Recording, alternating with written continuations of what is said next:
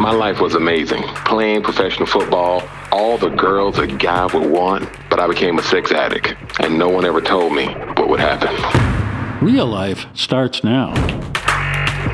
This is Real Life Radio Show with Anh Le. I felt alone. I felt lost. I felt scared. Real stories, I was so desperate in living such a dark and callous life. real people, I was thinking there was no purpose for my life. There's no reason for me to be here. real problems. I told my dad, if you try to take these drugs, I'm gonna kill you. One solution God. Hope is a person, and his name is Jesus. And now your host, Anh Le. Hi, this is Evangelist John Lay. Welcome to the Real Life Radio Show, where we're going to talk to real people who had real problems but found answers in a real God. Today, we're going to be talking about sex addiction and how it acts like a drug of choice. A lot of people say that real manhood, or even womanhood, is quickly losing your virginity and having as much sex as possible. But is that the right way? Today, we will have former NFL football player David Rocker, who played for the Los Angeles Rams, who will tell us how his life of many women turned into a sex addiction and how he learned about the negative consequences of those choices. However, Dave would tell today the youth to wait until marriage, and he's going to talk about why in the next couple of shows. David, welcome to the show. Glad to be a part of the show, Evangelist Lake. Thank you so much for having me on. David, it's an honor to be able to have a former NFL football player come and join us on the show. Brother, I'm really excited, but we're not even going to talk about football today. We're going to talk about some real life situations here. Dave, now, getting to know you throughout the production of this show has been really awesome, and I'm really excited to go through what you learned in your life experience as an NFL football player. Before we get right into it, tell us a little bit about how you grew up. I grew up in a middle class family. And when I say that, that's growing up in the inner city. I wasn't necessarily, as people refer to, living in the hood, hmm. but I lived close by it, literally. Okay. Wow. But from a two parent home, my mom led the home, and my dad was the enforcer. And so they were very high on respect and discipline. And with us being big kids, they also put strong emphasis on us getting an education. I am the younger of two older brothers hmm. that I have, and I've always followed their lead. I always wanted to hang out with my brothers. And in doing that, I grew up fast. I grew up very fast. Hmm. As I said, being a big kid. So I was 12 years old, but I was able to run around with the 18 year olds and the 20 year olds. So that put me in the clubs at a very early age. So oh, while people are still playing in the streets, I'm already in the club with my oldest brother, and he's 10 years older than I am. Oh my god! So you have to gosh. think about it. So I'm 12, he's 22, and I'm rolling with him. So you're rolling with your older brothers, and I understand when you were younger, you became really big on fighting, and you found yourself fighting specifically bullies. Yes, I actually literally loved fighting. And I loved fighting bullies because I was a big kid myself, but I was very conscious of those who were smaller. So I always kind of worked in a way of making sure that those around me felt very comfortable. But hmm. one of the things that really frustrated me was seeing other big guys bully other friends of mine who were smaller. So I was always that hmm. person who, hey, if they wanted to fight, fight me. And I mean, I would go all around my neighborhood if I found out one of my friends were about to get the fighting. Oh, I'm going to show up because I'm going to do the fighting. You step back. I got this. Wow, I wish you would have been my friend when I was younger. hey, if you have any problems right now, I'll show up. Okay? That's hilarious. That's hilarious. Now, but when you were in middle school, you had an experience from a young girl. She made a comment that changed your life as a young man. What was that? Oh yeah, coming from a sports family, always playing football was one of the things. I mean, that's just family tradition. But in one of the major championship games that I was playing in, I was in seventh grade. I mean, I'll never forget this. The game was over. I was walking off the field, and I could tell all these girls were looking at me. And I heard these two girls having a conversation, and one of the mm-hmm. girls was edging her friend on, saying, "Hey, go say something to him. Say something to him, girl." And the girl said, "I would say something, but he's fat." And that oh. right there, putting it out there, as you say, keeping it real, that damaged me. That made me see myself, even though I was a rising football star, that affected me in a sense of how I looked at myself, how I perceived myself, my body, and all that kind of thing. So it made me somewhat uncomfortable in my body and growing up as a young man. Yeah. So basically, that hit a huge insecurity for you. Yeah. But I understand that you didn't just sit back. You actually made it like almost like a life goal as you're doing football to change that image. So when you got older, I understand that you did something to change that. Absolutely. I lived in the weight room. When I went to middle school, high school, I literally lived in the weight room. If people wanted to come look for me, they always say, if you don't see Dave around, more than likely he's in the weight room. And I transformed my body. And I was that guy who, as people would say, became that Greek god. So now Wow. I was something beautiful to look at. But here's the thing I knew when things change, when girls start looking at me and they're oohing and ahhing. But now in my mind, even though I'm smiling and showing this flare of confidence on the inside, I'm like, no, the only reason you see me differently now because I have all these muscles. But I'm that same fat guy you guys were talking about.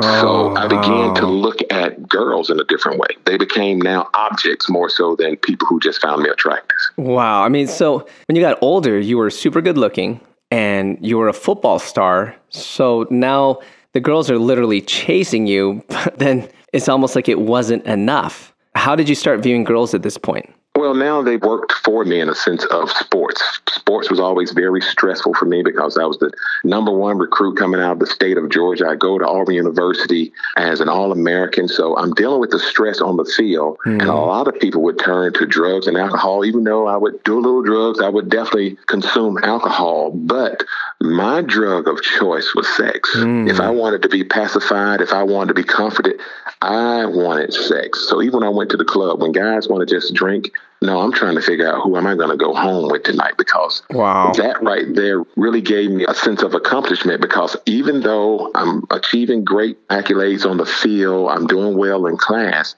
I still feel like I have to prove myself Wow. in the sense of being that fat kid who can still pull all the girls. And that's how I saw girls as tools that I just wanted to use. And almost like trophy, like I'm to do this one, this one, next one. So, Absolutely. so what did you do to get these girls? I'm just to ask like a funny question there. what did you do to get these girls? here's the thing, and it's to sound very cold, but it's just the truth. I would do whatever was necessary.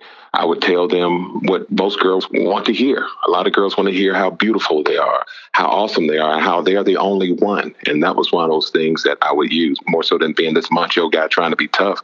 I was that guy who could just come in and just, I want to talk with you. I mean, I'm so privileged that you're being my friend. They're looking at me like I'm the football star, but I, Right. I'll take this real laid back approach and can we just talk? I mean, I want to share some things that I've never talked about before. So now they're feeling so drawn in and they're the only one, which I'm just like, hey, all I just need is for these clothes to come off, check the box, and boom, I'm ready to keep it moving. Wow. So afterwards, after the act was done, you would be like, okay, see you later, kind of thing. Yeah, I mean, we're still friends. That was one of those things. And until they could catch on to the only time I would want to see them is to have sex. I mean, I'm just going to ride that until they catch on. Until then, um, hey, that's it. But no, I'm not trying to have no serious relationship with them. Right. Wow. No, this is all just about the sex. And when they realize all you want from me is sex, I mean, you're this nice guy, but that's all you want to do. Every time you come over here, that's what it's about. Now I'm like, okay, my cover's blown. Let me go ahead and move on. I mean, Wow. on to the next chick. David, let's stop there because I want to have you on our next show to talk about how that this habit right here of being with girl after girl, it actually turned into a sex addiction. So, David, thanks so much for being real and vulnerable and talking about real things on our show today. Thanks for having me on. Listen, let's unravel what you just heard right after the break.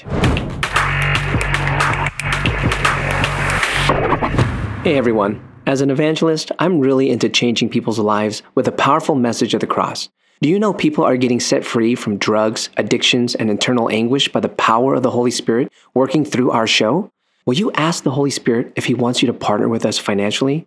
Every donation will help us to reach 1 million more people. Think of it 30 people giving $100 a month will bring this show in front of 1 million more people. Will you help me to get to one more city in the U.S.? You can give by going to awakenthenations.com. Real Life Radio is a ministry of Awakening the Nations, a 501c3 nonprofit organization that depends on your donations. If you would like to find out more about Awakening the Nations or make a tax deductible donation, please visit our website at awakeningthenations.com or call us at 877 480 4477. That's awakeningthenations.com or 877 480 4477. More real life starts now. Welcome back to the show where we're going to go deeper into what you just heard. So, what do you think about this? I mean, the question we're looking at here is that when it comes to sex, is it about quantity or quality? Which one's better? Here you're hearing about a person because of his position in, you know, the NFL, he indulged in quantity. Honestly, going back to his story when he was younger, it is sad how as a young man he was wounded by the opposite sex. But then as he got older, if you think about it, he spent a lot of his young life wounding the hearts of girl after girl, using them for one thing sex. And some would say, this is a grand life he's living. But is it? Could it be that though at that time in his life he thought it was so grand, maybe when he thought he was winning, was he actually losing? I would say yes, he was losing. All that time, he thought he was winning for himself, but he was actually losing himself. I'm going to say something here. Don't you know that our bodies are meant to have sex? They're designed for sex, but they're designed to have sex in the bounds of marriage. There's scientific research that has discovered that those who wait to have sex when they're married, they report more sexual satisfaction in their lives compared to those who have had lots of sex outside of marriage. Then why are we told by culture, you know, that the more sex you can get, the better? Well, you see, sex from one person to the next without commitment may feel good, but it's kind of like poison that tastes good. But as that poison collects, there's one consequence death. And in this case, emptiness and dissatisfaction. What do ancient writings say in scripture about this? In 1 Corinthians 6:18 it says, "Flee sexual immorality. Every sin that a man does is outside the body, but he who commits sexual immorality sins against his own body." The Bible tells us to flee from this thing called sexual immorality. What is that? It is sex that is outside the bounds of marriage and outside of the relationship between a husband and a wife.